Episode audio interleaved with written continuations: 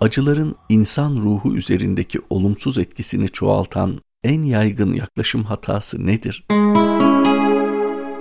Musibet ve hastalıklara lüzumundan fazla ehemmiyet vermek, düşünce alanımızın tamamen onlarla kaplı olmasını sağlamak, onları sürekli hatırda tutmak hatadır. İnsan kendi düşünce, vehim ve imgelem gücüyle yaşadığı acıları arttıran bir varlıktır. İnsan vehimlerle bu acıları arttırmadığı müddetçe acı ne dayanılmazdır ne de katlanılmaz. Kederlerin içerisinde vehmi ve hayali olan, dengesiz düşünmekten, yanlış noktalara odaklanmaktan kaynaklanan lüzumsuz bir takım yönler vardır. Gerçekte var olmayan bu noktalardan uzak durulabilirse acının boyutları oldukça küçülecektir. Sanal, kurgusal hatta uydurulmuş bu kederler üzerinde fazlaca dura dura gerçek birer hastalık haline gelirler. Karanlık bir gecede basit bir ip büyük bir yılan gibi gözükebilir. Odaklanmamızı ve dikkatimizi ondan kaçırdığımızda onun basitliği ortaya çıkacaktır. Hücum eden arılarla uğraşıldıkça daha fazla saldırmaları, onlara karşı ilgisiz kaldığımızda bizden uzaklaşmaları gibi kendisiyle psikolojik savaşımızı sonlandırdığımızda yok olacak birçok acı ve keder vardır. Atmamız gereken ilk adım bir dayanağı olmayan vehimlerden kurtulmaya çalışmaktır. İkinci adımsa gerçek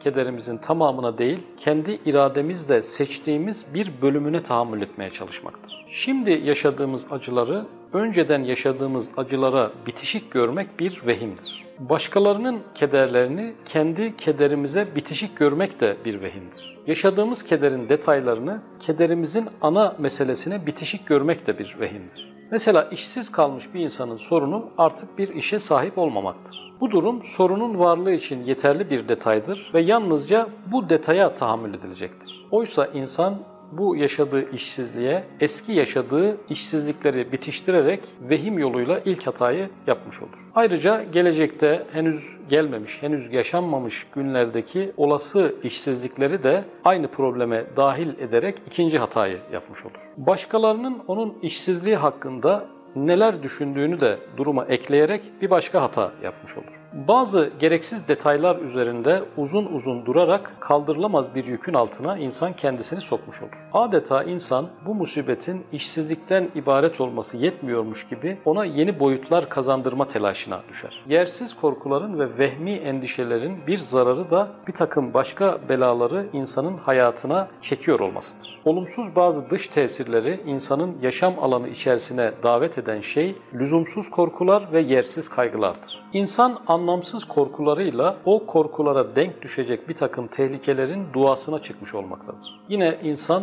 lüzumundan fazla endişelerle o miktarda endişeye denk düşecek bir takım musibetleri kendi hayatına davet etmektedir. İşte bu açıdan vehim dediğimiz lüzumsuz kaygıların insana verdiği iki büyük zarar vardır. Bunlardan bir tanesi kendi psikolojik durumunu bozması, bir diğeri de yeni bir takım olumsuz hadiseleri kendi hayatına çekmesidir. Dolayısıyla insanın yaşadığı acı büyük değildir. Bu acı vehim ve lüzumsuz kaygı ve korkular üzerinden büyütülmüş bir durumdur.